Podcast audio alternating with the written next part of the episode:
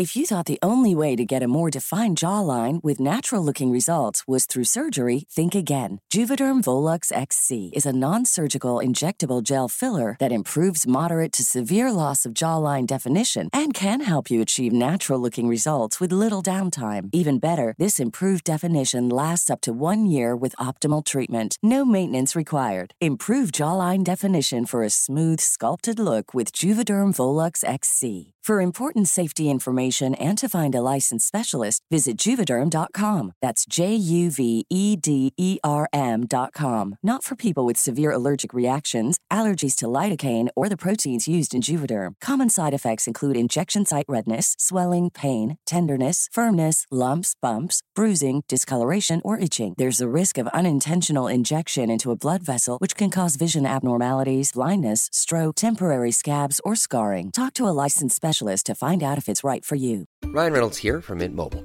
With the price of just about everything going up during inflation, we thought we'd bring our prices down. So to help us, we brought in a reverse auctioneer, which is apparently a thing.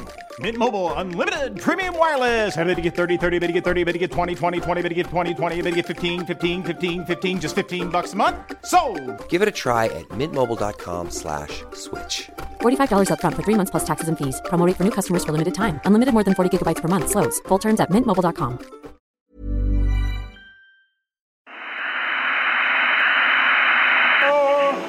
wonder working power in the precious. incredible as they seem, are not the results of mass hysteria.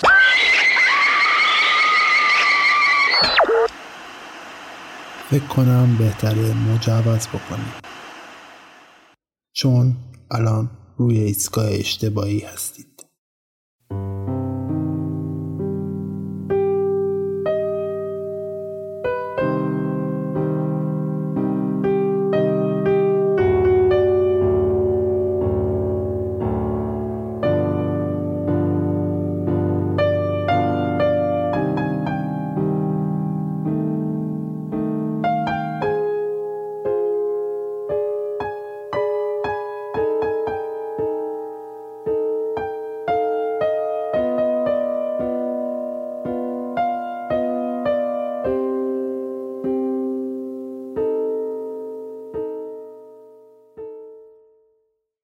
سلام.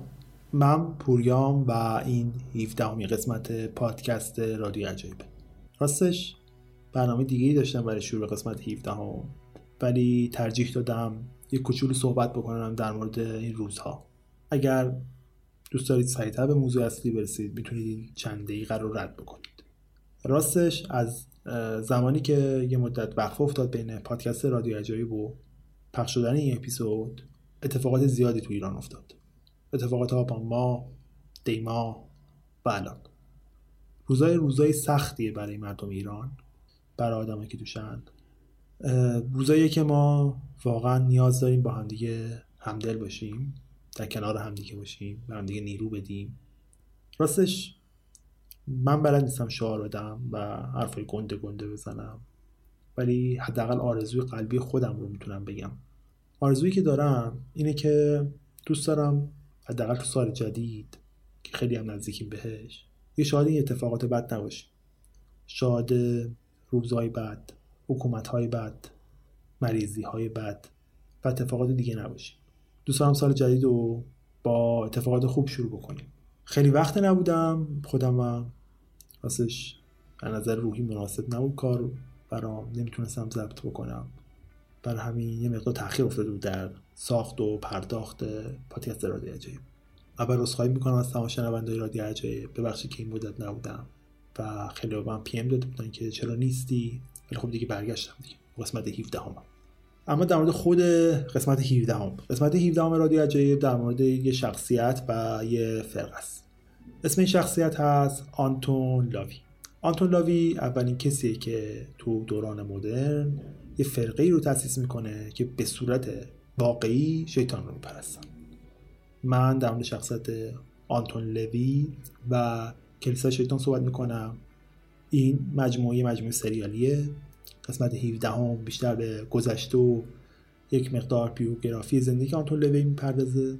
قسمت بعدی بیشتر به شکلگیری کلیسای شیطان و در نهایت هم یه جمع‌بندی داریم در مورد کلیسای شیطان. اگر طرفدار رادیو عجایب هستید پس می‌دونید من رو کجا بشنوید. اگر طرفدارش نیستید می‌تونید من رو از اپای پادگیر مثل Castbox، Google Podcast، iTunes یا سایر اپای پادگیر دیگه بشنوید.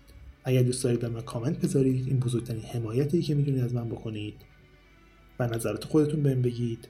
اگر دوست دارید حمایت مالی به من بکنید می‌تونید از وبسایت هامی باش حمایت مالی رو انجام بدید. در کنارش اگر دوست دارید می‌تونید در آیتیونز هم من امتیاز بدید. دیگه صحبت رو کوتاه می‌کنم و قسمت 17 همم رو شروع.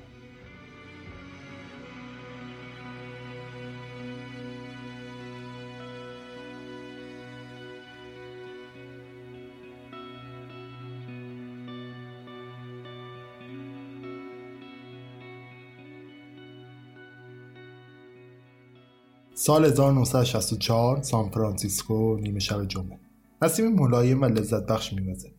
گروهی از افراد وارد یه خونه قدیمی با نمایی کاملا سیاه و ظاهری اهریمنی میشه این خونه تو خیابون کالیفرنیا قرار داره با سبک معماری ویکتوریایی. افراد مختلفی از جمله هنرمندان پزشکان پلیسان و دانشجویان تو این گروهان. اونا تو سالن غذاخوری اون خونه قدیمی جمع شدن و نمی‌دونن که چی منتظرشونه. اونا با دیدن فضای داخل خونه جا می‌خورن. همه دیوارها با شمهایی به شکل جمجمه انسان نمادهای شیطانی و کلی وسیله عجیب و غریب تزئین شد. وقتی اونا سر جاشون نشستن یه آدم با یه رضای بلند مشکی ظاهر میشه. اون تو جلوی تالار تو قسمت محراب نیست. این شخص یه پوستی روشن داره سرش کاملا تاسه. تنها یه ریش بزی به رنگ مشکی داره. همه حاضرین وقتی اون رو می‌بینن ساکت میشن. این مرد اسرارآمیز تنها دلیلیه که اونها به خاطرش تو این خونه جمع شدن. اون مرد شروع می‌کنه به صحبت کردن. صحبت در مورد آدمخواری و آین و رسوم قربانی کردن انسان ها او خیلی جذاب و گیرا سخنرانیش می‌کنه. همه مجذوب صحبت کردن اون شدن. در مورد ماجرای عجیب و غریب دیگه صحبت می‌کنه و حاضرین کلمه به کلمه صحبت های اونو دنبال می‌کنن و با دقت گوش میدن. زمانی که سخنرانی اون مرد تموم میشه یه زن با یه سینی نقره پر از موز و سیب زمینی سرخ شده وارد تالار میشه. تو وسط این سینی یه ران پخته شده قرار داره. ولی نه یک ران پخته شده عادی بلکه ران پخته شده یک زن قرار داره. امشب عید اونهاست و این غذا غذای پذیرایی اونهاست Beelzebub, Asmodeus, Satanas, Lucifer. آنتون زاندار لاوی تو سال 1966 کلیسای شیطان رو تأسیس می‌کنه. از نظر اون مسیحیت حماقت مردم رو پرورش می‌داد و آنها رو در مسیر یک احساس رضایت کاذب قرار می‌داد. اون می‌خواست مسیحیت رو منسوخ بکنه. اون کلیسایی رو می‌سازه که پایگاهی میشه برای افرادی که از دین و مذهب بریده بودن. و دین و مذهب سنتی براشون دیگه قابل قبول نبود. و به جای اون شیطان یعنی سرچشمه شر روسیانگر رو به عنوان حافظ و حامی خودشون می‌دیدن. آنتون لاوی خونه خودش تو سان فرانسیسکو رو تبدیل به کلیسا کرد. یه خونه قدیمی با سبک معماری ویکتوریایی که به خونه سیاه هم معروف بود. پیروان اون هر هفته تو این مکان جمع می شدن تا تو آین و مراسم شیطانی که اون برگزار می‌کنه شرکت بکنه. داوی تو سال 1969 یک کتاب منتشر می‌کنه. کتابی که معروف میشه به انجیل شیطانی. کتابی که به عنوان تاثیرگذارترین و مهمترین نوشته در رابطه با شیطان پرستی عصر معاصر هم شناخته میشه. لاوی تو اوج شهرتش برای خیلی ها به عنوان تجسم واقعی شیطان بود. بذارم یه مثال جالب براتون بزنم. یه بچه یه نامه می در شکایت از شیطان و گیرنده رو می شیطان. و امتیازاتش تو صندوق پستی. اداره پست سان فرانسیسکو این نامه رو پیدا می‌کنه و می‌خواد تحویل شخص شیطان بده. خب شیطان هیچ آدرس رسمی روی زمین نداره. به شوخی یکی از اعضای اداره پست میگه خب بریم تحویل آنتون لوی بدیم. اونا میگن چرا که نبریم شوخی رو باش بکنیم یا از سر شوخی بوده یا از سر نفرت بوده. حالا مشخص نیست. و اونا می‌برن خونه آنتولوه این نامه رو و وقتی این نامه رو تحویل میدن دیگه اون شخصیت شیطان رو پیدا می‌کنه. به طوری که دیگه از این به بعد هر نامه ای می خود لوی میگه که من از این اتفاقی که افتاده به نحو اصلا برای تبلیغات خودم استفاده کردم. گفتن اگه می‌خوان نامه برام بنویسید می‌تونید به گیرنده شیطان بفرستین و خب اداره پست آمریکا برای من میاره این نامه و واقعا هم می تا یه مدت که تو اوج شهرت بود نامه ای هر نامه ای یا هر مطلبی که مربوط بود به شیطان رو یه راست میفرستادم برای کلیسا شیطان. آنتون لوی در کنار اون شهرت روزافزونی که داشت یه رابطه صمیمانه و گاهن عاطفی هم با بعضی از های مطرح هالیوود داشت. مثلا مرلین مونرو و جین ننسفیلد جزو معشوقه های آنتون لوی محسوب میشن. و همیشه هم به این معشوقه ها افتخار می‌کنم. آنتون لوی تا قبل مرگش یعنی تا سال 1997 کشیش اعظم کلیسا شیطان بود. دو سال 2001 پیتر گریمور جانشین اون میشه و تا همین امروز هم ایشون جایگاه کشیش اعظم کلیسای شیطان رو برای خودش داره. ولی که دفتر مرکزی این کلیسا تو سان فرانسیسکو و اون خونه سیاه نیست بلکه نقل مکان کردم به هرسکیچن توی نیویورک. کلیسای شیطان هیچ وقت هم تعداد اعضای رسمی خودش رو منتشر نکرد. خیلی هم میگن که یه چیزی حول و حوش 200 هزار نفر عضو این کلیسا بودن و بعضی هم میگن که نه بابا خیلی کمتر نهایتا 200 نفر. قبل از اینکه بریم به توضیحات تکمیلی برسیم من یه پرانتزی باز بکنم. تو قسمت اول من یه مقدار در گذشته و زندگی نامه آنتون لوی میگم. تو قسمت بعدی بعد از شکلگیری کلیسای شیطان و اینکه آقا کلیسای شیطان چجوری ظهور پیدا می‌کنه رشد پیدا می‌کنه و چجوری افول پیدا می‌کنه. من قرار به این دو بخش بپردازم. امیدوارم شنیدنش هم لذت ببرید. بریم ببینیم که اصلا آنتون کجا دنیا آمده پدر مادرش کی بودن چجوری رشد کرده و چجوری رسیده به اینجا.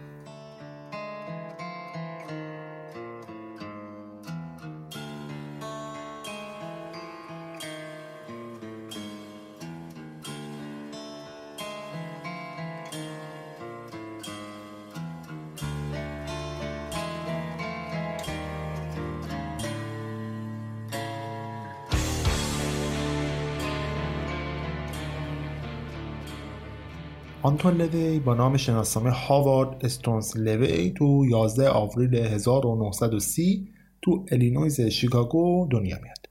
پدرش مایکل جوزف لویه که یه فروشنده مشروبات الکلی بود.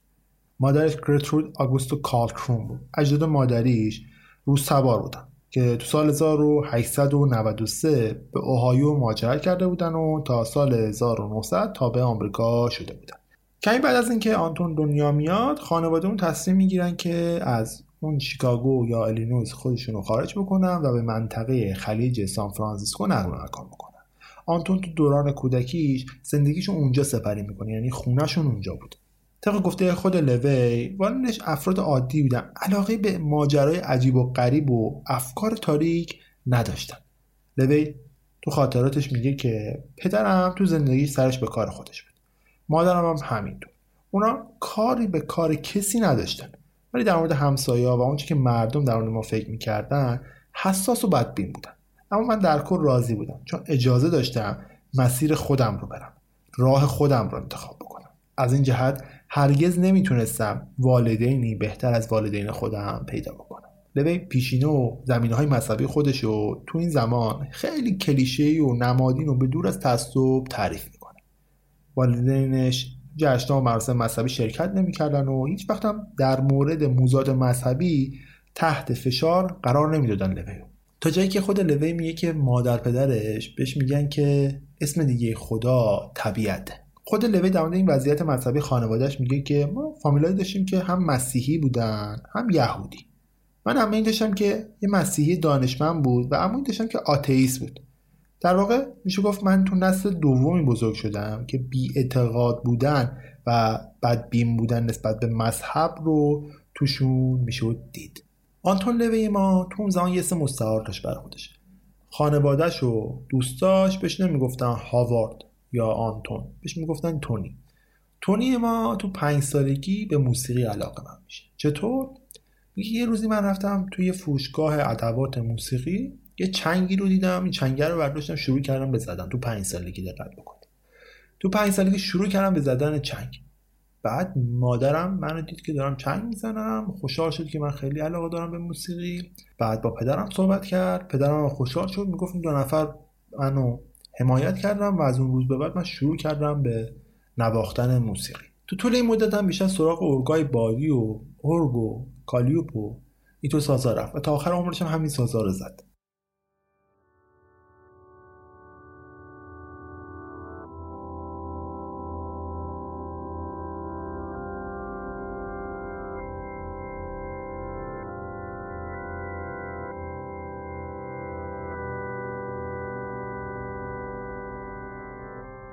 تونی من وقتی هفت ساله میشه شروع می‌کنه به خوندن داستانهای عجیب و غریب و ماورایی و مکاتب مذهبی و فرقا و چیزایی از این قبیل. وقتی اینا رو می‌خونه بهشون علاقه من میشه. ولی نمیفهمتشون. هفت سالشه دیگه. سن کمیه نسبت به فهمیدن این موضوع. یه نفر میاد کمکش می‌کنه. یه نفر کیه؟ مادر بزرگش. یعنی لوبا کارترون. لوبا کارترون میاد برای این تونی داستان ما یا آنتوان خودمون داستانهای عجیب و غریب و ماورایی تعریف می‌کنه. مادر بزرگش در مورد ماجراهای عجیب و غریب و افسانه دراکولا صحبت می‌کنه. در خصوص نبردهای خونین علیه متجاوزین ترک و روس جنگای بین مجارستان و رومانی داستانهای مختلفی برش میگه. حتی مادر بزرگش در مورد افراد عجیب و غریب و غیرعادی خانوادهشون هم برای تونی صحبت می‌کنه. مثلا برادر خود مادر بزرگه. برای مادر بزرگی کی بوده. اون یه تربیت کننده خرس بوده که همراه سیرکای مختلف و کارناوالهای مختلف به همه جای دنیا سفر کرده بوده. از دریای سیاه بگی تا مجارستان. اون داستان ها رو با جزئیات بسیار تاثیرگذار برای تونی داستان ما تعریف می‌کنه. خب تا اینجا داستان زندگی تونی ما خیلی سرزنده و خوشحال و خوب بوده. یه خانواده خوب داشته. نه مذهبی بودن نه بهش فشار می آوردن یه مادر بزرگ داشته که دوستش داشته براش داستانهای زادگاهش رو تعریف می‌کرده. در مورد خانوادهش بیشتر میفهمیده. ولی چی شد که یه دفعه تونی داستان ما بعضی مدت ورق برگشت براش. تصمیم گرفت ضد خدا بشه و از این حرفا. خود تونی میگه که خود آنتوان لاوی میگه که اکثر شیطان پرستا یه اتفاق مهمی تو نوجوانی براشون میفته که باعث میشه از جامعه ترد بشن. وقتی از جامعه ترد میشن به شیطان رو میارن و شیطان پرست میشن. گفتیم بین شیطان پرست رایجه یعنی وجود داره بین همشون وجود داره. اما برای تونی ما چه اتفاق تو دوره نوجوانیش افتاده که به قول خودش اون تحقیره بوده اون نقطه ضعفه بوده؟ خودش میگه نقطه ضعفم تو اون دوران قیافم بوده. به قول خودش اون چهرش کاملا زشت بوده. لوی میگه که من قیافه عجیب و زشتی داشتم. با استانداردهای امروز ممکنه بگیم من خیلی هم بد قیافه نبودم. ولی تو سال 1939 واقعا قیافم عجیب و زشت بود. قطعا شبیه ون جانسون جان وین نبودم. شاید از نظر ما بد بودن قیافه خیلی هم مشکل بزرگی برای یه بچه نباشه که بخواد آیندهش رو عوض بکنه شیطان پرست بشه و از این چیزا. ولی برای لوه ما یه مشکل دیگه ای بود که مشکل بزرگتر بود. نمیشه گفت حتی مشکل میشه گفت یه تجربه واقعا وحشتناکی رو تونی ما یا حمله ما پشت سر تا دوران بچگیش. اون تو بعد به تولد همراه خودش یه دوم داره. تو کتاب زندگی نامی رسمی لوه که با عنوان زندگی اسرارآمیز یک شیطان پرست که تو سال 1999 توسط بلنچ بارتون نوشته و منتشر میشه اومده که آنتون لوه تو انتهای ستون فقراتش یه مهره اضافه داشت که باعث تشکیل یه دوم تو پشت اون شده بود. دومی که قابلیت حرکت و گرفتن اشیا رو برای اون مشکل کرده بود. این اتفاق و تشکیل شدن این عضو زائد تو هر صد هزار تولد یک مورد پیش میاد. یعنی شما فکر کنید چقدر بد شانس باشه اون بچه که بعد از صد هزار تولد دون کسی باشه که دون پیدا می‌کنه. این دوم یه رنج و عذاب بسیار شدیدی رو برای این بنده خدا تونی ما تو 11 سالگی به همراه داره. اون مجبور بود تو اون دوران عملهای مختلفی انجام بده تا بتونه از شر این عضو زائد تو بخش پایینی کمرش راحت بشه. هر از گاهی مجبور بود بره بیمارستان تا اون بخش رو دوباره تخلیه بکنه و اینم همراه با درد و زجر زیادی. خود لوی میگه که تا یه مدت خیلی طولانی من برای اینکه بتونم درد رو کنترل بکنم نمی‌تونستم راحت بشینم رو صندلی. یه بری میشستم. همچنین میگه که من تو دوران جرئت نداشتم برم سر کلاس ورزش. موقعی که می‌خواستم لباسم یه پیرنم درارم میترسیدم که بچه منو مسخره کنم منو تحقیر بکنم به خاطر اون دومی که داشتم. برای همین سعی می‌کردم یه جوری از زنگ ورزش فرار کنم خودم به مریضی بزنم یا هر چیز دیگه که فقط نرم سر کلاس ورزش. اما یه جای داستان این دومه هست که واقعا برای تونی خیلی پررنگه و این به شدت هم آزارش میده. میگه یه شب این پشت من برم کرد ملتهب شد. من باید می‌رفتم دکتر دکتر برام خالی می‌کرد این پشتم اومدم رفتم مطب دکتر و دیدم آقا هیچ تختی خالی نیست. دکترم گفت من نمی‌تونم تو رو نگه دارم اینجا. باید بری فردا بیای. ولی من اونقدر درد داشتم نمی‌تونستم برم. دکتر تنها کاری که می‌تونه بکنه یه بیهسی موضعی اونجا بزنه و بگه که آقا بمون تا دیگه که تخت خالی بشه من بتونم بذارم ولی خب این درد از بین نمیره فقط یکم بیهس میشه. میگه انقدر اون شب من درد داشتم که میله های تخت و گاز می‌زدم. گفت من وقتی تخت و گاز می‌زدم از روی روکش پلاستیکی دسته های تخت میله های زیر تخت خم می‌شد. با هر مکافاتی که بود تونی ما تا دوازده سالگی این دومه رو تحمل می‌کنه و دوازده سالگی به بعد دیگه این دومه برداشته میشه.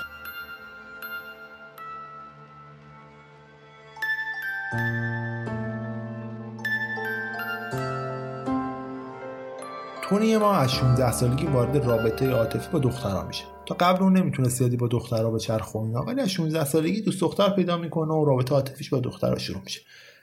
خودش میگه که این رابطه های عاطفی خوب بود ولی بیشتر بر من عذاب آور بود. چرا؟ اگه یادتون باشه گفتم تونی ما یکی از سرکوبای اساسی که می‌شد همیشه این بود که قیافه زشت و عجیب بود. غلط انداز بود شرور بود به قول خودش. می‌گفت من نمی‌تونستم با این دخترها رابطه مستقیم و عمومی داشته باشن. یعنی بریم سر قرار بیام جلو خونه دنبالشون مثلا پدر مادرشون منو بشناسن. کلا دخترها مثلا اگه قرار بود با این قرار بذارن سه تا خیابون بالاتر از خونشون قرار میذاشتن.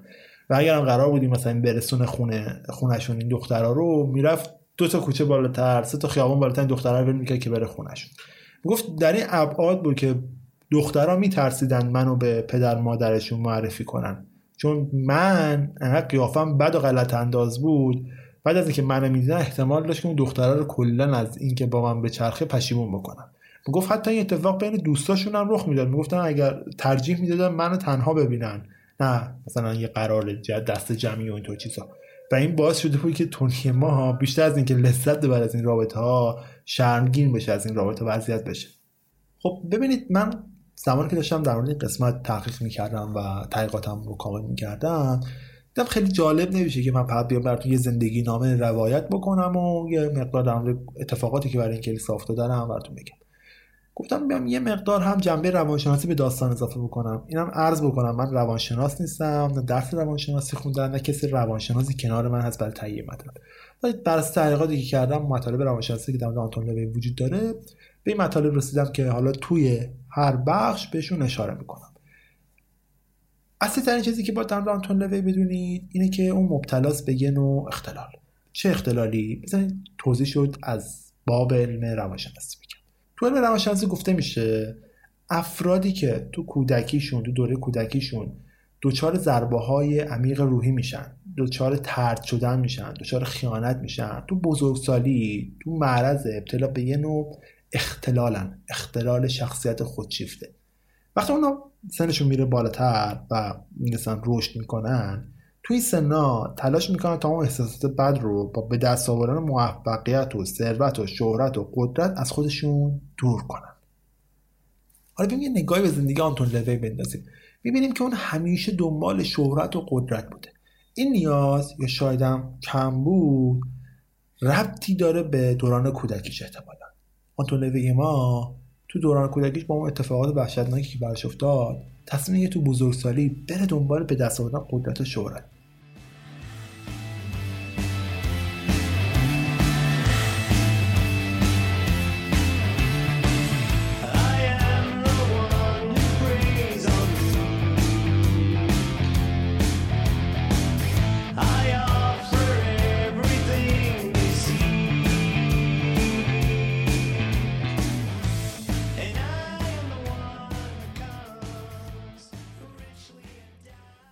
برگردیم سراغ ادامه داستان زندگی آنتون لوی تو 16 سالگی اون یه تجربه خیلی جالب داره. به قول خودش سلیقه اون تو انتخاب جنس مخالف تو این سن شکل می‌گیره. تونی تعریف می‌کنه که من با دوستام توی پارتی بودم. توی یکی از این اتاقایی که پارتی برگزار می‌شد دو تا از بچه داشتن وارد کشتی می‌گرفتن. دست برقضا نفر مقابل اون فریاد که داشت کشتی می‌گرفت دختر بود. میگه وقتی داشتن اینا با هم دیگه گلاویز بودن و کشتی می‌گرفتن و این حرفا. یه لحظه لباس این دختره میره بالا و من می‌تونم لباس زیر این دختره رو ببینم. خودش میگه این لحظه این لحظه خیلی خیلی مهمه برای من. طبق گفته خود تونی دید زدن رونهای چاق و چلو و سفید اون دختر و موهای بلند و پوست صاف و درخشانش باعث میشه تا تو اون لحظه چیزی رو تجربه کنه که خودش اون رو تبلور اینرسی اروتیک نامیده. آنتون ما اعتقاد داره این تبلور اینرسی اروتیک برای هر شخصی اون لحظه ایه که الگوی اصلی تمایل جنسی اون تثبیت میشه. تو این لحظه غریزه های جنسی در نقطه اوج خودشون هستن و این نقطه اوج همیشه تا پایان عمر در حافظه فرد باقی میمونه و همواره تو طول زندگی فرد مثل همون بار اولی که اتفاق افتاده تو ذهن طرف شبیه سازی میشه.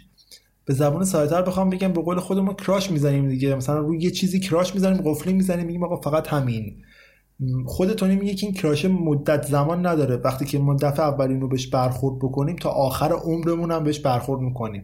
هرچند یه چیزی این وسط نمی‌خونه. این تبرور اینرسی اروتیک من خود این آقای آنتون لویه. یعنی هیچ محقق روانشناس و روانپزشکی نتونسته این داستان تایید بکنه و این اصلا نظر محققان رد داستانش.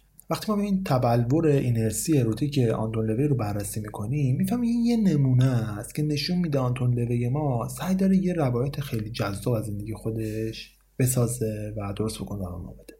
اما واقعیت چیه؟ اکثر انسان ها یا همه انسان ها بهتر بگم تو سنین پایینشون یه قابلیت ذهنی جالب پیدا می‌کنن.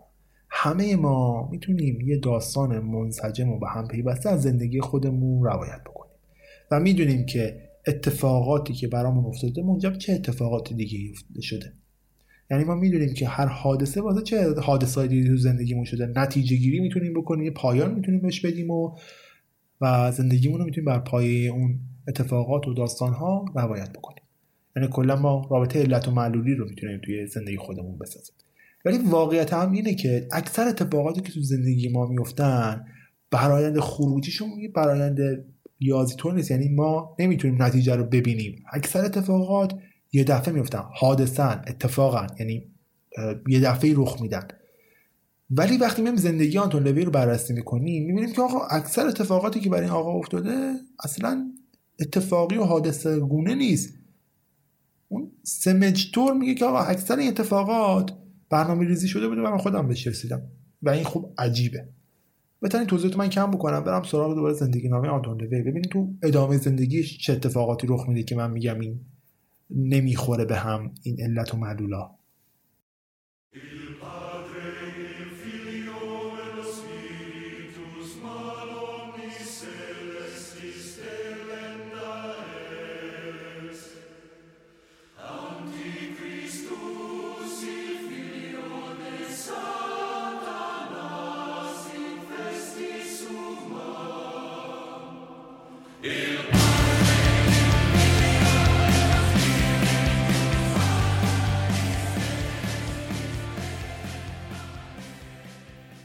سال 1946 احتمالا آنتون لوی تحت تاثیر اون داستانه عجیب و غریبی که مادر بزرگش از برادرش براش تعریف کرده درس و زندگی و دبیرستانش رو ول می‌کنه و میره توی کارناوال و یه سیرک مشغول به کار میشه. تو اون کارناوال میشه مسئول موسیقی. ایشون تو نمایش موزیکال بارگ هموند اجرا می‌کردن خود آنتون لوی این دوران رو اینطوری تعریف می‌کنه. تو اونجا مجبور بودن با افراد ناهنجار و عجیب و غریب. آدم های عجیب الخلقه رقاص ها و دختران خواننده که آرزوی ستاره شدن داشتن وقت بگذرونم. این فرصتی بود برای من تا کسانی رو بشناسم که از نظر روحی مشکل داشتن. این اولین مواجهه آنتون لوی ما با افرادی بود که از اجتماع تر شده بودن. اون متوجه میشه که تو بین این افراد خیلی راحته و احساس خوبی داره. یه جورایی احساس می‌کنه تو خونه خودشه. تو اون دوران آنتون لوی ما توانایی خودش رو به عنوان یه نوازنده به رخ می‌کشه. استعدادش انقدر خوب بوده و انقدر کارش هم خوب بوده که یه جمعی از کشیش های مبلغ مسیحیت وقتی می‌بینن کار اون انقدر خوبه میان سراغش میگن که آقا بیا لطف کن. تو سفرهایی که ما میریم برای کسب پیرو و این حرفا برای ما با این ارگات نواز و ما سروده مذهبی رو از غذا مسیری هم که این کشیش حرکت می‌کرد و مسیر این کارناوالی هم که حرکت می‌کرد یکی بود. آنتون لوی که پول بعدش نمیاد جوون هم هست میگه اوکی من با تو همکاری می‌کنم.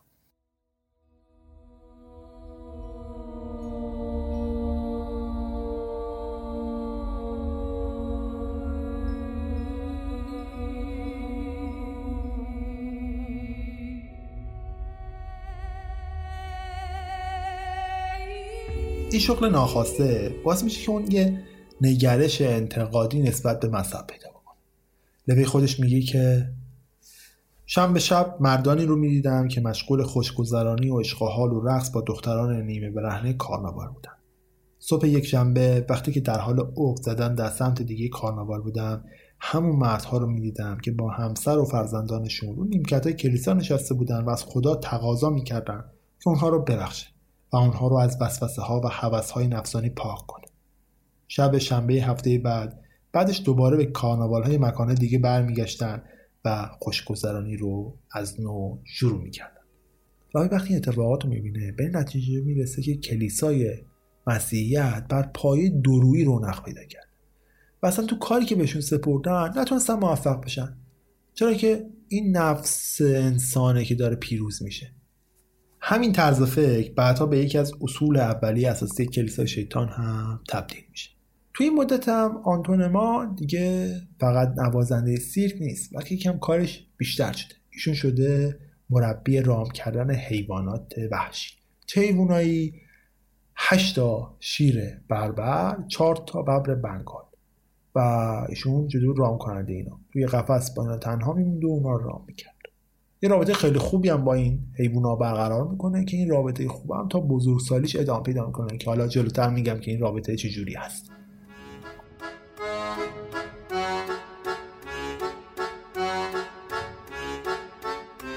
رای متوجه میشه اون از بین افرادی که جذب فضای کارنامه می‌شدن بیشتر با اون دسته از آدمایی که گوشگیر و منزوی و ولگردن یا به طور کلی مشکلات روحی دارن راحت تره.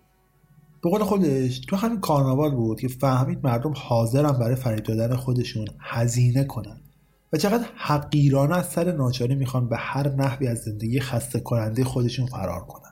در هر صورت لوی تو اونجا چیزایی یاد می‌گیره که تو هیچ مدرسه و دانشگاهی نمی‌تونست یاد بگیره. چیزایی به عنوان کسی که در کارش حقه های نماشی و گور زدن مردم یاد گرفت یعنی پرورش دادن به کار انداختن و تهییج غریزه های نفسانی مردم.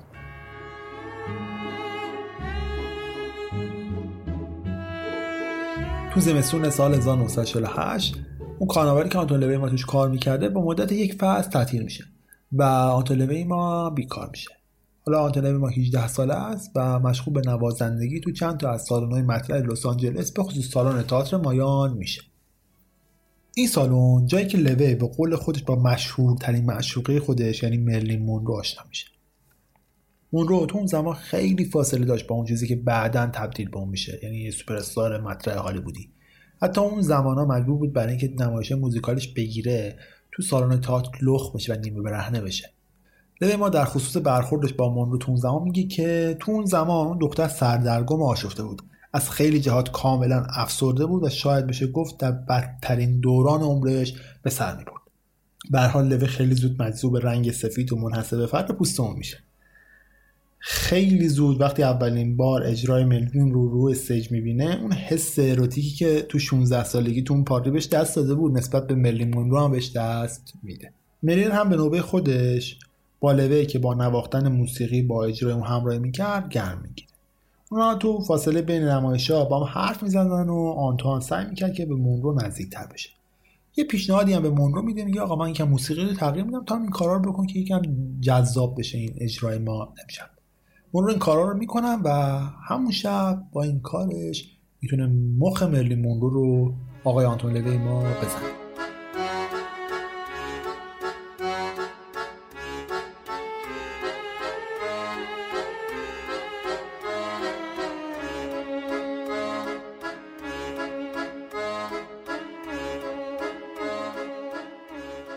بلافاصله بعد از اون اجرا این دو نفر وارد رابطه عاشقانه و عاطفی با هم میشن. اون زمان خیلی کوتاهی رو با هم بودن و تو همین مدت هم تبدیل میشن به یه زوج جدایی ناپذیر. لوی به همراه مونرو که درآمدش هم نسبت به مونرو اون زمان بیشتر بود اینم بهتون بگم به یه مسافرخونه ارزون قیمت تو بلوار واشنگتن نقل مکان می‌کنن و یه مدت هم با هم زندگی می‌کنن. ماجرا و خاطراتی که لوی از کارناوال تعریف می‌کرده و همینطور اطلاعات جالبش در مورد جادوگری و ترفنده های شعبده بازی باز میشه که ملی بیشتر جذب بشه و برای ملی هم جذاب بوده این حرف. این رابطه تنها چند هفته دوام میاره و بعد از چند هفته این دو نفر هم جدا میشن. خود روی ادعا می‌کنه که تا ده سال بعدش ما بازم برای همدیگه نامه نگاری می‌کردیم ولی توی این مدت اصلا هیچ وقت همدیگه دوباره ندیدیم.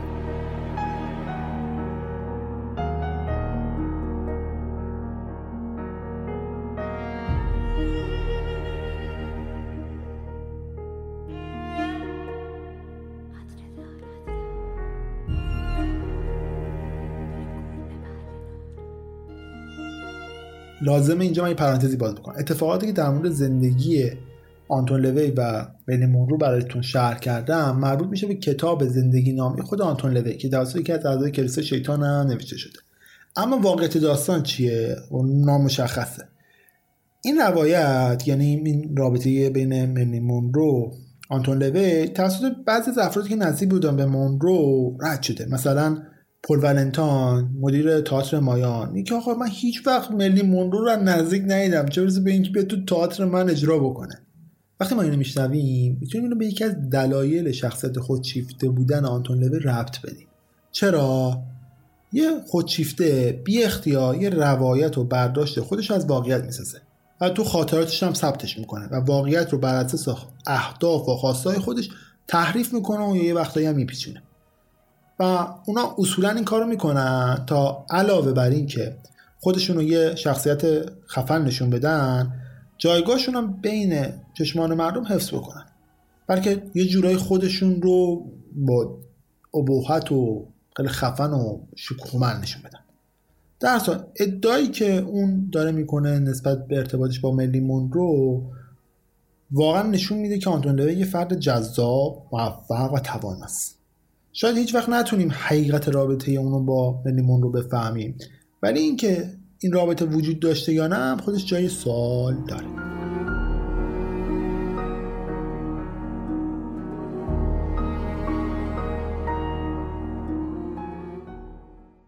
خب در هر حال تو تابستون 1949 لس آنجلس دیگه اون جذابیت رو برای لوی نداره. اون دیگه تصمیم می‌گیره برگرده به سان فرانسیسکو. تو سال 1950 آنتون لوی حالا 20 ساله شده توی پارک تفریحی داره تو سان فرانسیسکو قدم می‌زنه که یه دختر 14 ساله به نام کارول لنسینگ رو می‌بینه. یه دختر بازم با موهای بلوند. کارول دختر مدیرعامل بانک ولز فارگوه. تو اون سن همه دوستاش بلا استثنا میگن که اون خیلی شبیه یکی از بازیگرای مطرح هالیوود یعنی جین منسفیلده. حالا جین منسفیلد چرا مهمه جلوتر قاید در هر صورت. با اینکه اون کارول ما زیر سن قانونیه ولی با لاوی وارد رابطه عاطفی میشه و یه سال بعد هم با هم ازدواج می‌کنن. این اتفاق درست زمانی رخ میده که جنگ کره اتفاق افتاده. آنتوان هم به شدت نگران این که بفرستنش به جنگ.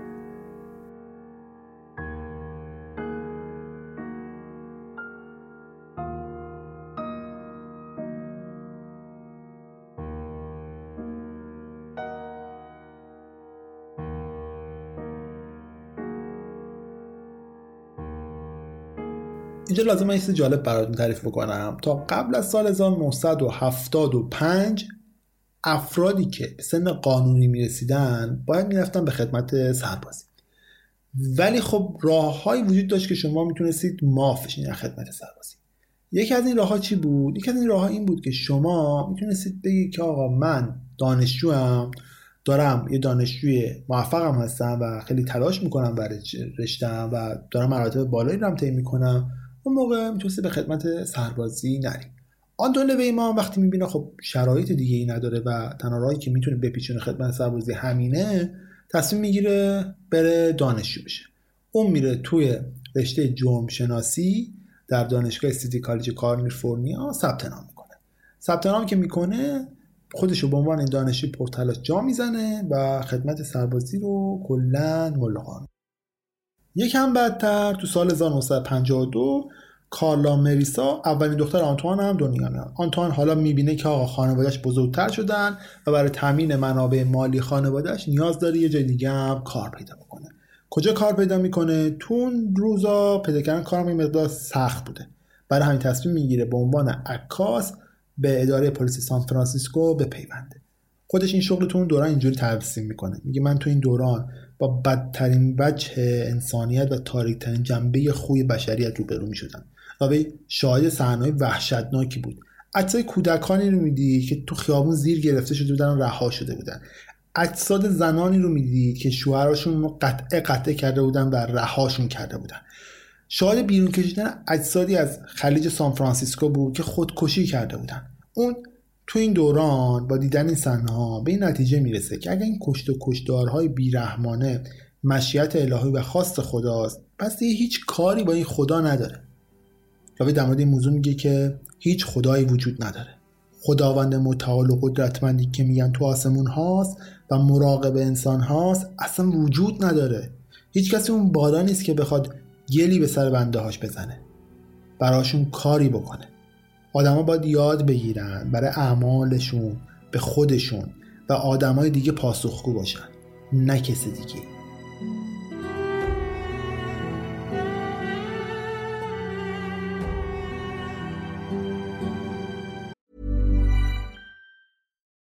Would you like to look five years younger? In a clinical study, people that had volume added with Juvederm Voluma XC in the cheeks perceived themselves as looking five years younger at six months after treatment. Look younger, feel like you. Add volume for lift and contour in the cheeks with Juvederm Voluma XC. Reverse signs of aging by adding volume to smooth laugh lines with Juvederm Volure XC. For important safety information and to find a licensed specialist, visit juvederm.com. That's J U V E D E R M.com. Not for people with severe allergic reactions, allergies to lidocaine, or the proteins used in Juvederm. Common side effects include injection site redness, swelling, pain, tenderness, firmness, lumps, bumps, bruising, discoloration, or itching. There's a risk of unintentional injection into a blood vessel, which can cause vision abnormalities, blindness, stroke, temporary scabs, or scarring. Talk to a licensed specialist to find out if it's right for you.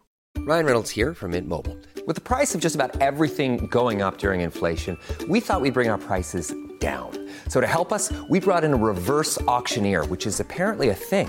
Mint Mobile unlimited premium wireless. Ready to get 30, 30, bit to get 30, bit to get 20, 20, 20, bit to get 20, 20, bit to get 15, 15, 15, 15 just 15 bucks a month. So, Give it a try at mintmobile.com slash switch. $45 upfront for three months plus taxes and fees. Promo rate for new customers for limited time. Unlimited more than 40 gigabytes per month. Slows. Full terms at mintmobile.com.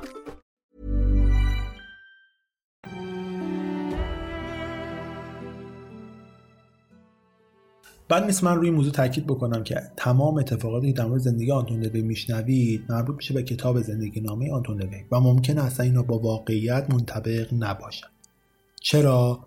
چون یه فردی به نام لارنس رایت یه تحقیقاتی کرده بود در مورد آنتون لوی که یه مقاله توی مجله رولینگ استونز بنویسه و یه تماسی با پلیس سان فرانسیسکو می‌گیره و از اداره پلیس سان فرانسیسکو می‌پرسه که آیا احیانا فردی به نام هاوارد آنتون لوی اینجا کار کرده یا نه. اونا در جوابش میگن که نه آقا همچین فردی رو ما نمی‌شناسیم.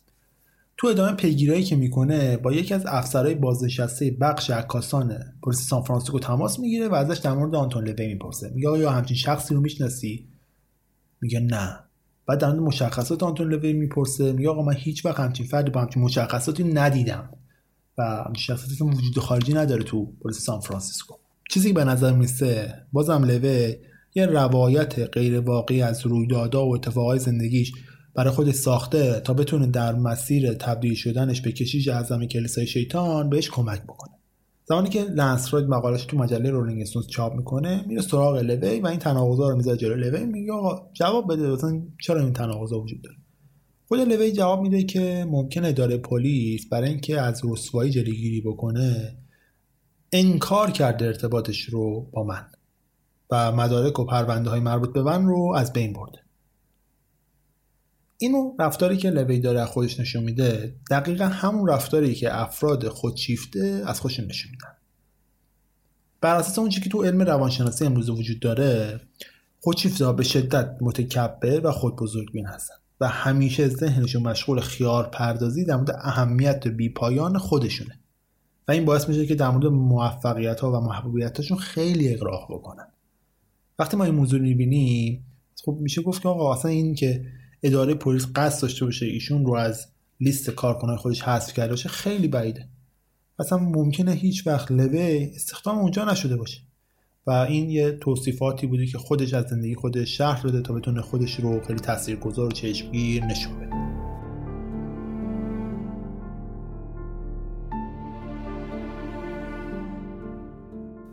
در هر صورت در ادامه زندگی آنتون لوی همونجوری که خودش شرح میده میگه من تو سال 1952 کارم زیادتر میشه تو اداره پلیس سان فرانسیسکو. کارش چی میشه؟ میگه من مشغول رسیدگی به تماس های تلفن 800 میشم. تلفن 800 چی بوده؟ تلفن 800 یه تلفنی بوده که پلیس سان فرانسیسکو برای اتفاقات عجیب و غریب سان فرانسیسکو بوده شد هر کسی که اتفاق عجیب می‌دیده زنگ می‌زده به 800 می‌گفته آقا این اتفاق عجیب رخ داده. فکر کنید شماره تماس رادیو عجایب باشه. من شماره 800 رو بگیرم. شما تماس بگیرید با 800 بگید که آقا یه اتفاق عجیب افتاده. من بلند شم میام در پادکست بسازم. اداره پلیس سان فرانسیسکو هم همچین چیزی داشته. ولی خب برای رسیدگی بهش.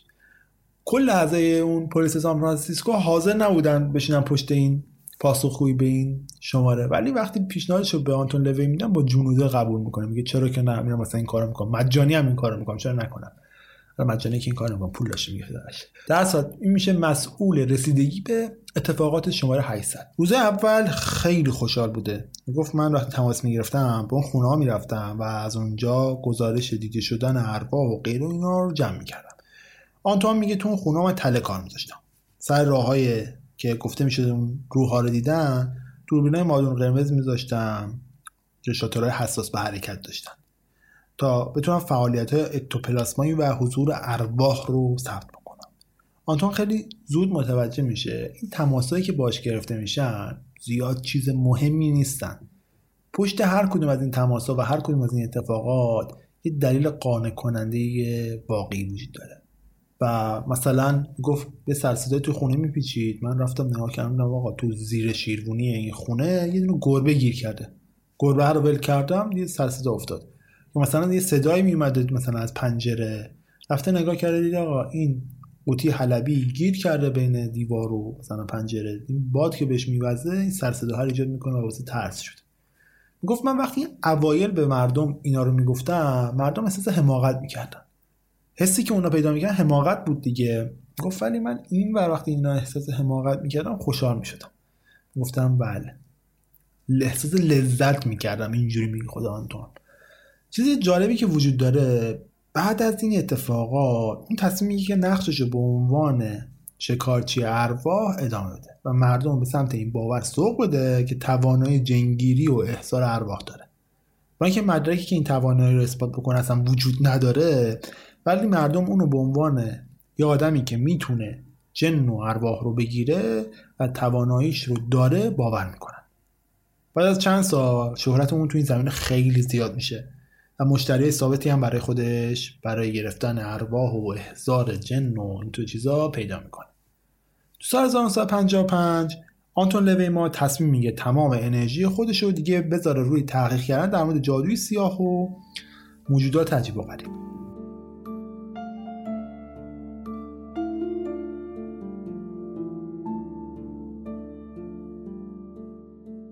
اون تو این دوران متوجه میشه که اکثر پیشرفتهایی که تو علم و فلسفه ایجاد شدن توسط کسایی بودن که علیه خدا و کلیسا تقیان کردن. برای مثال آلبرت انیشتین یه جایی نوشته کلمه خدا برای من چیزی بیشتر از یک اصطلاح نیست اصطلاحی که محصول ضعف انسان است. لوی احساس می‌کنه که این روح تقیانگر آدما این روح خلاق و انقلابی که بین انسان ها وجود داره یه نماینده داشته باشه. و خب دقیقا هم می‌دونست چه کسی می‌تونه نماینده این روح تقیانگر باشه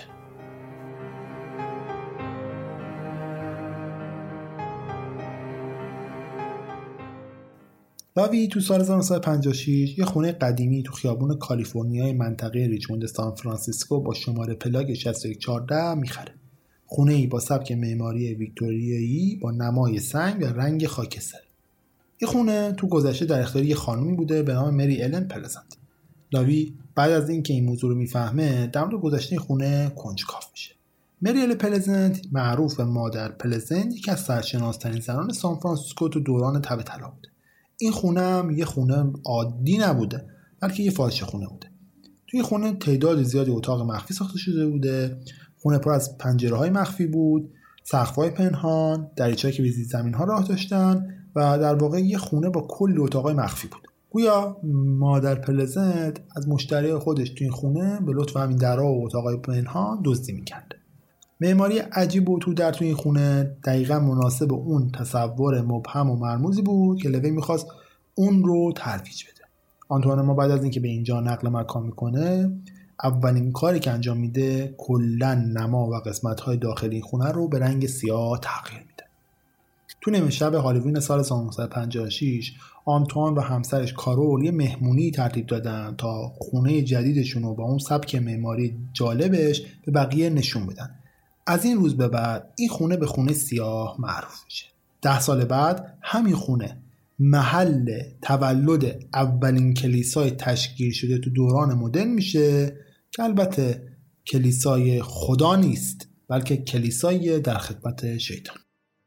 تو اواخر دهه پنجاه یه سری از افرادی که داره قدرت و نفوذ خاصی بودن و عقاید خاصی هم داشتن کم کم دور لاوی جمع میشن. اونا خیلی خوشحال بودن که لاوی وجود داره. چرا می‌تونن اونجا راحت افکار نوشون تفکرات متفاوت و انقلابیشون رو با دیگران شریک بشن و اونو با دیگران در میون بذارن و اوقات فراغتشون رو با افراد و همفکرهای خودشون بگذرونن؟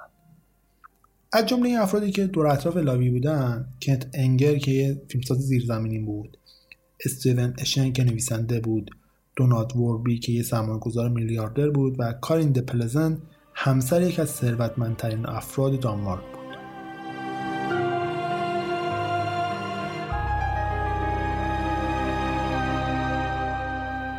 تعداد کمی بودن ولی برای شروع کارشون کافی بودن. به خصوص اینکه افراد افراد سرشناسی هم تو جامعه خودشون بودن. همین افراد باعث شهرت روزافزون لاوی هم شده بود. با معروف شدنش به عنوان یه جادوگر سیاه تو سان فرانسیسکو افراد زیادی جذب دور همه اون شدن. این گروه از افراد عجیب و غریب که همشون عقاید و افکار غیرعادی داشتن جمعه اسرا تو خونه لاوی جمع می شدن و جلسه می گذاشتن. این جلسه ها بعد از این مدت یه خودش پیدا که معروف میشه به جلسه های حلقه جادو. اعضای اولی حلقه جادو تو جلساتشون لباس خاصی میپوشتن که روی اونها یه طرح شیطان پرنده با بالهای شبیه به بالهای خفاش وجود داشت. این شیطان توسط یه زوزنقه احاطه شده بود و این نقش هم روی یه مدال قرار گرفته بود. وقتی شما این مدال رو برمیگردونی و پشتش رو نگاه می‌کردی اون طرف مدال یه طرح ستاره پنجبر وارانه هم قرار داشت. آنتوان بعد از این اتفاقات شروع می‌کنه به جمعآوری بیشتر پیروانش برای بزرگ کردن حلقه جادوش. آنتولوی ما همینجور که مشغول جمع کردن پیروان بیشتر برای حلقه جادوشه مشغول نوازندگی توی یکی از رستوران های مشرف به اقیانوس آرام هم هست. تو همین رستوران توی یک شنبه شبی یه دختر جوونی رو می‌بینه که زندگیشو تغییر میده. اسم این دختر هست دایان هگرد. دختر 17 ساله با یه چشمای سبز و موهای بلند بلند. اون شب این دختره همراه با مدیر تاترش این دختره مسئول نشوندن آدما رو صندلیش بود. تصمیم می‌گیرن بیان این رستوران رو شام بخورن. آنتولوی ما میره سر صندلی اینا و در مورد احضار ارواح و موجودات عجیب و غریب و شیطان و این چیزا شروع می‌کنه صحبت کردن با این مدیر و این دختره. این دایان ما بعد از شنیدن صحبت های آنتون لوی یه دل که نه صد دل عاشقش میشه. بعد از اون دایان ما چندین و چند بار به این رستوران میاد که فقط و فقط آنتون لوی رو ببینه. رابطه آنتون لوی و دایان هگرتی از اینجا به بعد شروع میشه. در نهایت این دو نفر وارد رابطه عاطفی با هم میشن. آنتون داستان ما تا جایی که می‌تونست اوقات فراغتش رو سعی می‌کرد با دایان بگذرونه. چون از یه طرف دیگه اون هنوز زن داشت. کارول زنش بود و نمی‌تونست دایان رو به صورت عمومی تو خونش ببینه رابطه تو خونش. برای مجبور بود یه مقدار پنهونی کارو رو بیاد تو خونه. خودش می‌گفت این در پنجره های مخفی که من خونه داشتم خیلی راحت کرد بود کار. من راحت می‌تونستم این دایان رو بیارم مخفی بکنم و بفرستم بالا تو اتاق خودم. ولی میگی که یه وقتایی مجبور بودم دیگه پنهان سازی رو تا سرحد لول بالاش بیارم. می‌گفت من یه بار دایان رو توی صندوق عقب ماشین قایم کردم بعد بردم تو پارکینگ تو پارکینگ فرستادم توی یه اتاق اونجا مخفیش کردم. فکر کنید زیر گوش زنت دخترت هم بیاری دیگه واقعا نور الان در هر صورت در هر این دایان نبوده که فقط عاشق آنتوان شده بوده. بلکه آنتوان وقتی این عشق بی حد دست دایان رو می‌بینه وقتی می‌بینه این حاضر هر کاری براش بکنه عاشقش میشه. یکم بعدتر از کارار جدا میشه و از اون روز به بعد با دایان شروع می‌کنن به زندگی ولی هیچ وقت ازدواج نمی‌کنن. با همونجوری که گفتم دایان و آنتوان هیچ وقت با هم دیگه ازدواج نمی‌کنن ولی بعد از یه مدتی تو سال 1960 این دو نفر صاحب یه بچه میشن یه دختر و دومین دختر آنتوان به نام زینا گالتیشک با اضافه شدن دایان به عنوان همسر صابخونه جلسای حلقه جادوی آنتوان هم تو خونه رونق بیشتری پیدا می‌کنه. اوایل هیچ برنامه مشخصی تو این حلقه جادو وجود نداشت. اونا دور هم جمع می‌شدن گفتگوی آزاد داشتن. بعضی وقتا روی موضوع مشخصی صحبت می‌کردن بیشتر اوقات نوشیدنی میخوردن و گهگاه مانتان یا یکی از اعضای دیگه گروه پیانو یا ارگ هوموند رو می‌زد و بقیه هم باش همراهی می‌کردن. این جلسات بعد از یه مدت خیلی سرسیزا پیدا می‌کنه و تو سان فرانسیسکو کلی طرفدار پیدا می‌کنه. تو این مرحله آنتوان سعی می‌کنه که جلسات رو عمومیتر برقرار بکنه. و سمینارهای مختلفی با موضوعات مختلفی برگزار بکنه آنتون می‌خواست درهای جلسات رو برای عموم مردم هم باز بکنه. شاید عجیب ترین نمونه این سمینارهایی که آنتون لوی برگزار کرده اون سمیناری باشه که در مورد آدمخواری و قربانی کردن آدم هست اون یه جزئیات خیلی عجیب و شوکه کننده ای رو برای مخاطبا شرح میده و در نهایت اونها رو دعوت می‌کنه به پذیرایی شدن. پذیرایی شدن توسط ران پخته شده یک زن که این خیلی عجیبه. شاید بپرسن که اصلا چطوری ممکنه یه قسم از پای انسان بیاد سر سفره آنتون لوی قرار بگیره. واقعیت اینه که یکی از پزشکای دانشگاه برکلی از این پا نمونه برداری می‌کنه پا رو تقدیم به آنتون لوی می‌کنه آنتون لوی رو تقدیم به زنش می‌کنه زنش اونم رو با سیب زمینی و موز سرخ می‌کنه. درست همون جور که آدمخوارای جزیره فیجی اون رو سرو می‌کنن میاره می‌ذاره جلوی ملت و میگه آقا بفرمایید بخورید. آخر غذا هم غذا رو همراه با شراب لوبیای تونکا و کرم ابریشم هم می‌خورن و میدن پایین. حالا من نمی‌دونم واقعا همشو خوردن یا تزیینی بوده برای سرستا بوده من نمی‌دونم. من فقط می‌دونم اینو پختن واقعی هست و آقا تحویل ملت دادن.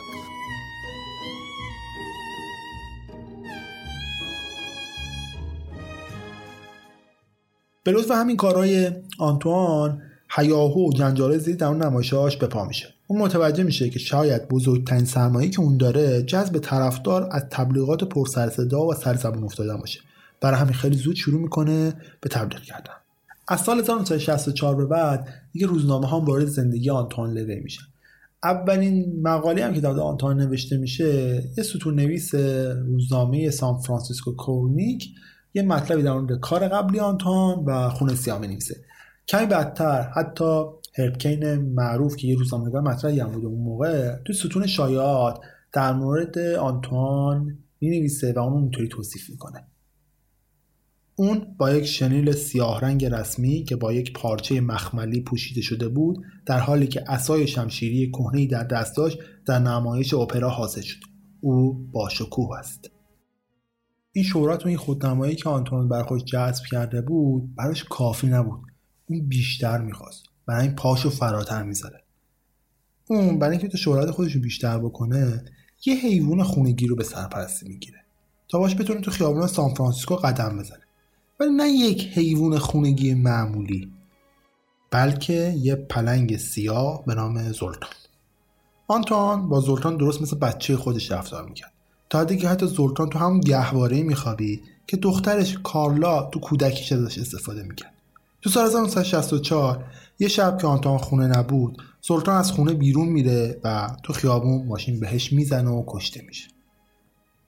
آنتون بلافاصله به جای اون شیر آفریقایی به نام توگر که ده هفتهش بود رو به سرپرستی می‌گیره. اونایی که آنتون رو دیده بودن تحت تاثیر تواناییش در اهلی کردن اون شیر و نگهداریش تو خونه خودش قرار می‌گیرن. اما حضور این شیر تو خونه آنتون باعث شد که یه سری قضاوت ها در مورد شخصیت آنتون شکل بگیره. به خصوص وقتی که توگر پشت کرال دختر آنتون رو زخمی می‌کنه.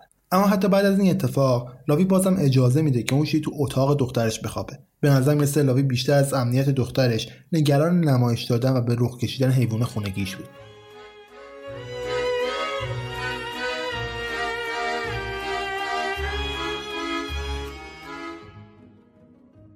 این نوع رفتار آنتون دقیقا شبیه به افرادیه که دچار اختلال روحی خیشتن نمایی شده باشند. طبق مقالات علمی روانشناسی رفتارهای خیشتن نمایی مثل این رفتاری که آنتون داره از خودش نشون میده یه نوع از خودشیفتگی بزرگ منشانه است. مبتلایان به این خودشیفتگی احساس اعتماد به نفس بسیار بالایی دارن و در روابط متقابل با افراد دیگه اصلا حد و مرزی رو در نظر نمی‌گیرن و بیمهابا عمل می‌کنن. اونا بسیار خود امان و اصولا فکر می‌کنن که خطایی اصلا ازشون سر نمی‌زنه. این افراد یه اعتماد به نفس بیش از حد و کاذبی دارن و تصمیم گیریاشون کاملا به خودشون و افکاری که داره مرتبطه یعنی کاملا به خودشون مطمئنن. اونا معمولا از اشتباهاتشون اصلا درس نمی‌گیرن و مدام اون اشتباه رو تکرار می‌کنن. از بخت آنتوان یا از بخت خوب دخترش این توگار شبا یه سری قرش های خیلی بلند می‌کرد و باعث آزار همسایه شده بود. بالاخره یه قانونی هم تصویب میشه که نگهداری شیر تو خونه های شخصی رو ممنوع می‌کنه. نهایتا توگار از آنتوان گرفته میشه و به باقی تحویل داده میشه. همه این جار جنجالایی که آنتوان را انداخته بود باعث میشه که کلی آدم به سخنرانی اون کشیده بشن. اونها از آنتون در مورد تلسما و هیپنوتیسما و چیزهای مختلف سوال می‌پرسن. هلوش همین وقتاست که لاوی ارتباطی با یکی از طرفداراش ایجاد می‌کنه که زندگیشو تغییر میده. یه افسر پلیس به نام جک وب و لاوی در مورد جادو و پدیده های خیلی با هم حرف می‌زدن. یه شب که داشتن با هم گپ می‌زدن تو صحبتهاشون جرقه بزرگی زده میشه. وب تو اونجا به لاوی میگه که چه از این موضوعات فلسفی و جادویی که داری در موردشون کار می‌کنی یه استفاده ای نمی کنی هیچ می‌دونی که تو همه اون چیزهایی که برای ایجاد کردن یه دین کاملا جدید و لازم داری رو داری؟ تا بهش فکر کردی؟ بدیهیه کاملا واضحه که آنتون لوی ما صد درصد به چنین چیزی فکر کرده. ولی از نظر خود آنتون صحبتش با جک وب حکم اون کاتالیزور اون جرقه اولی تبدیل شده و پیدایش اون چیزی که در نهایت بهش میگن کلیسای شیطان شد.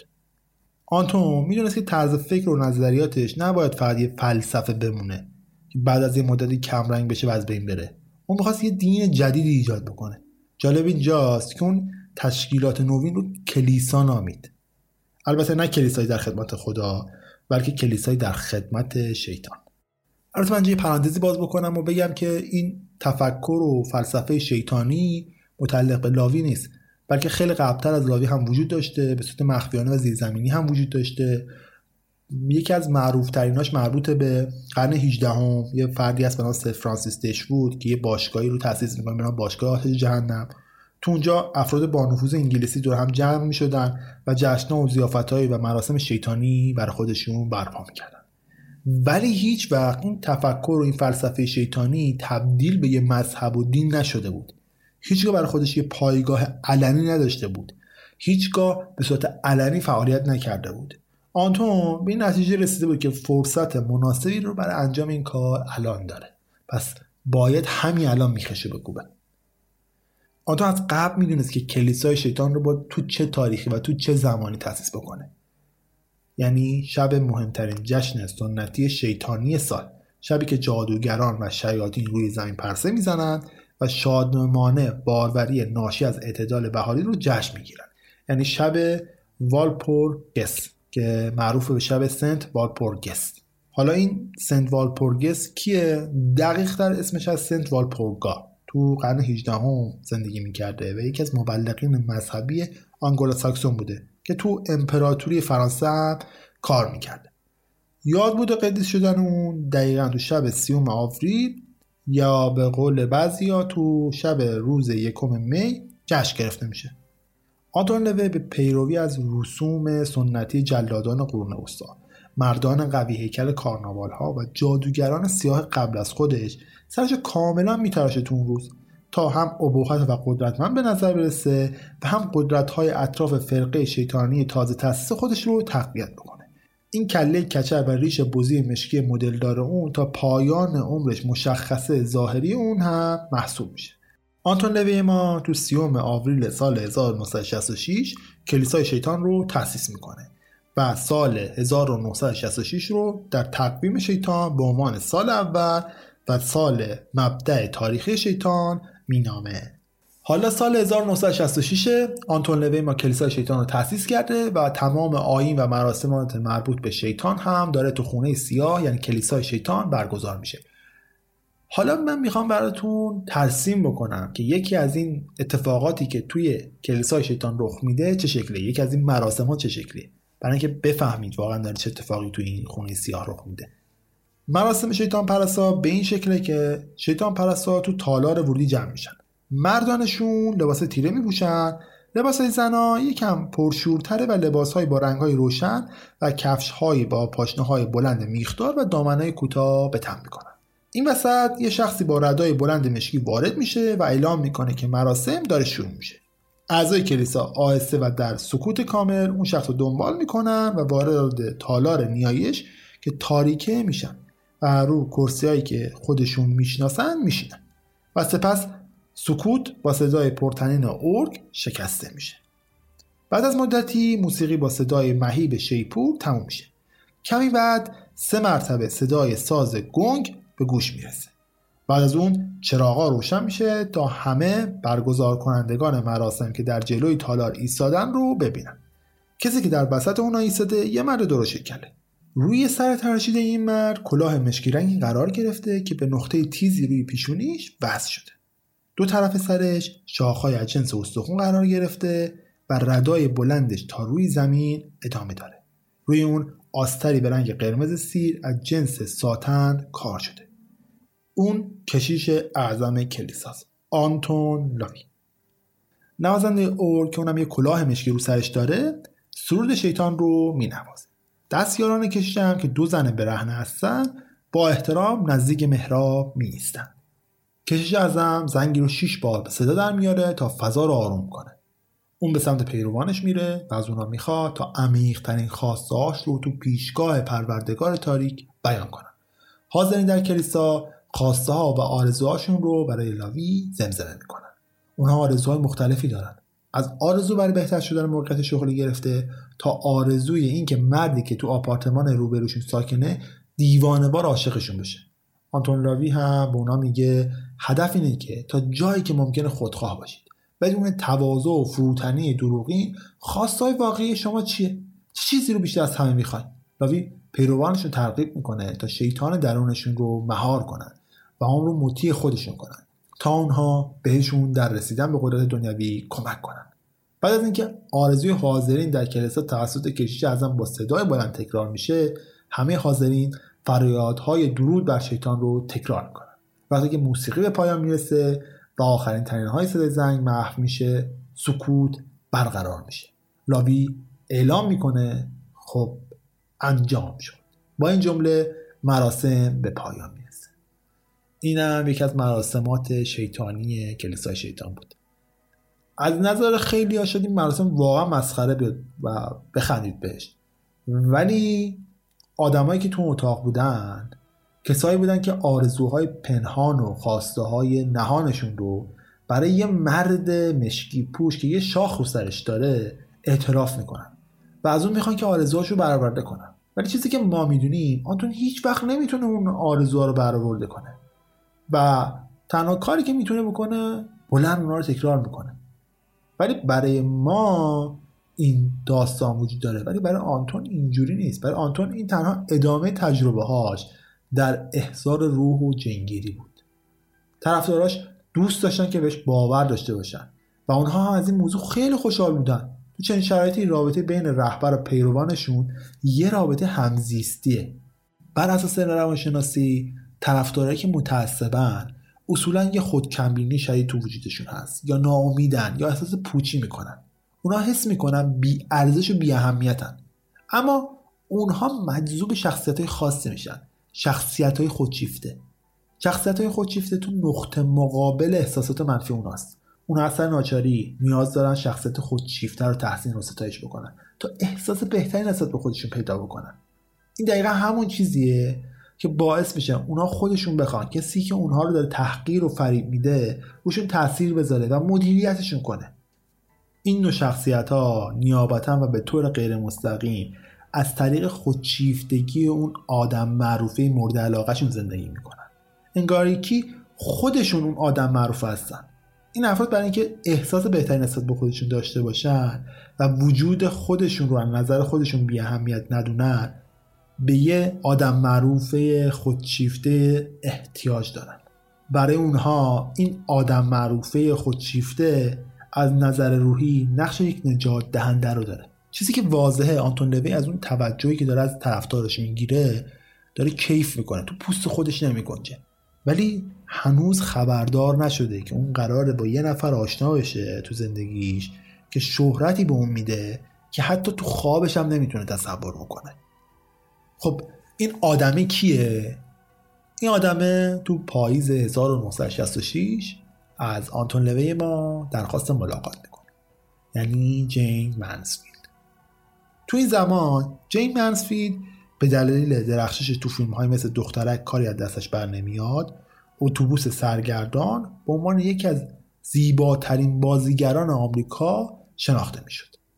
منسفید به سان فرانسیسکو اومده بود تا برای شرکت تو جشنواره سالانه فیلم آماده بشه. وقتی که سر صداها در مورد آنتون لوی و کلیسای شیطانش رو میشنوه درخواست می‌کنه که آقا این کشیش شیطانی بیاد منو ببینم ببینم حرفش چی اصلا این جادو جنبلایی که می‌کنه اصلا واقعیت داره یا نه.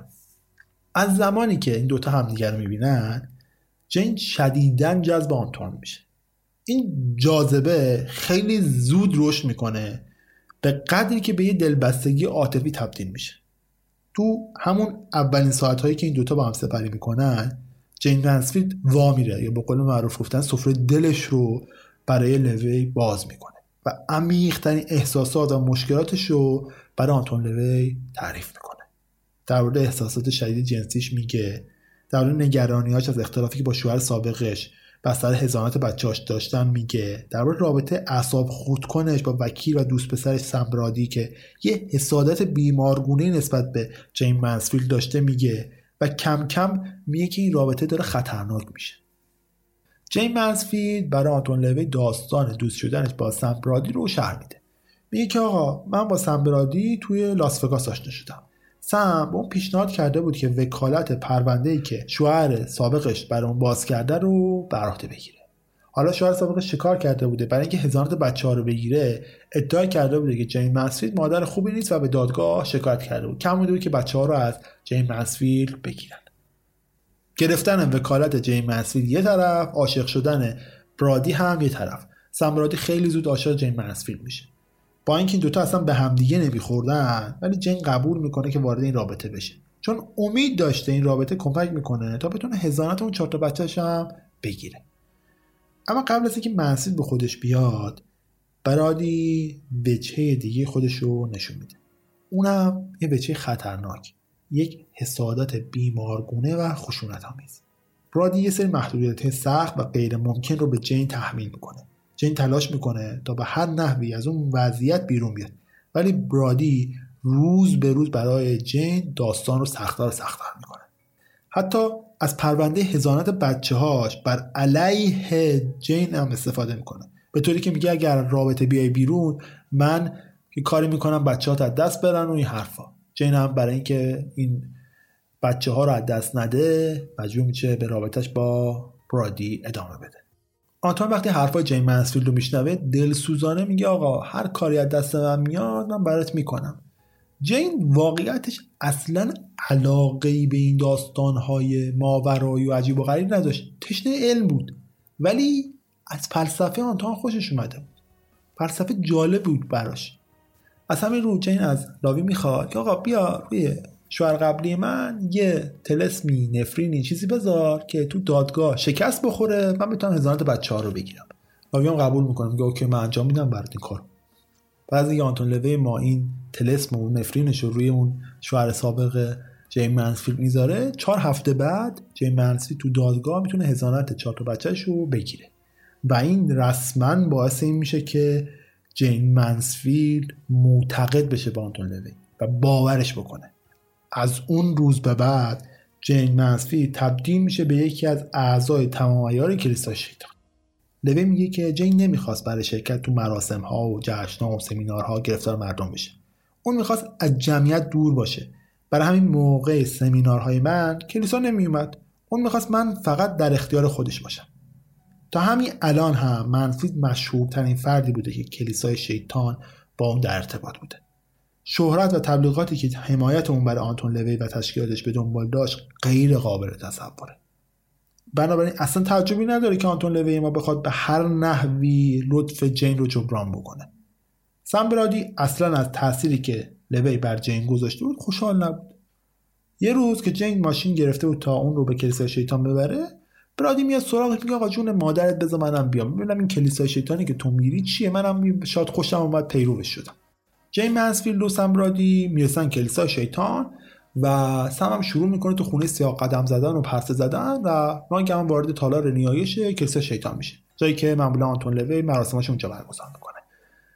نزدیک محراب میشه یه شمی رو برمیداره روشن می‌کنه و با حالت تمسخرآمیزی تو هوا تکون میده.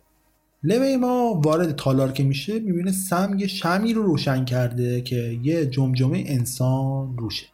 شمی که مخصوص مراسم نابودیه. شمی که آنتون زمانی روشن می‌کنه که کسی رو می‌خواد نفرین بکنه یا بکشه.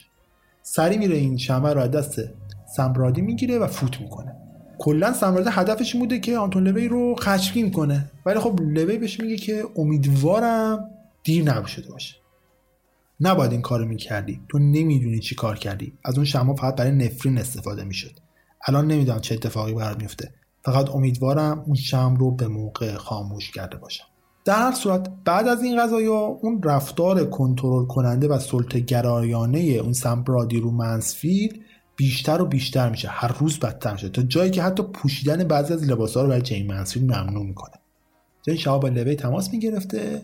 از اتفاقاتی که با سمبرادی براش افتاده مینالید و گریه می‌کرد تو ژانویه سال 1967 تو یه شب تر جین مسفی خودش تو هموم حبس کرده. در هموم رو از داخل قفل کرده. با یه حالت درمونده و بیقرار لوی تماس می‌گیره و از لوی می‌خواد که به کمکش بیاد.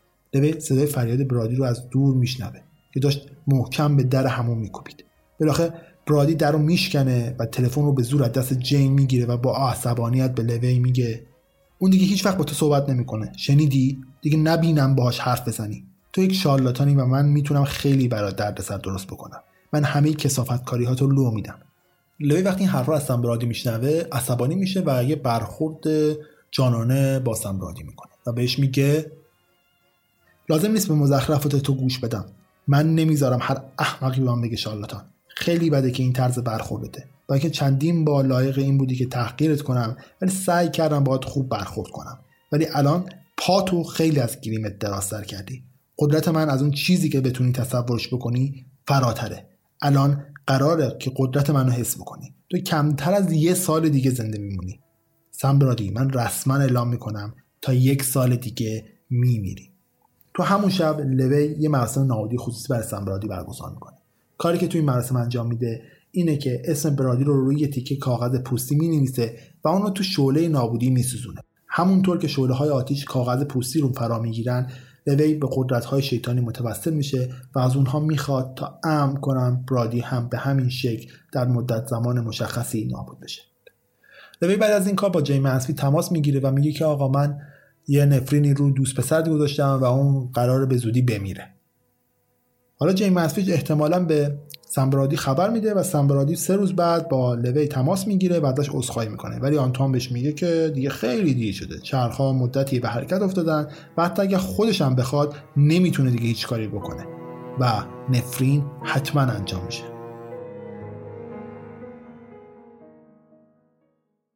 به پایان قسمت 17 هم رسیدیم. اگر دوست دارید قسمت 18 هم رو که ادامه داستان آنتون لوی هست می‌تونید این قسمت رو سه روز بعد از خود رادیو عجایب بشنوید تو این قسمت در مورد اتفاقاتی که بعدا برای آنتون لوی میفته شکل گیری و رشد بیشتر کلیسای شیطان و افول اون رو خواهید شنید. یه تشکرم از تمام دوستانی که در ضبط این اپیزود به من همراهی کردن بکنم. اشکان عزیز و ابوذر عزیز که در کنار من بودن برای آماده سازی و انتشار این اپیزود. خب دیگه حرفی باقی نمونده. روز روزگار براتون خوش. تا سه روز بعد با قسمت 18 هم خدا نگهدار.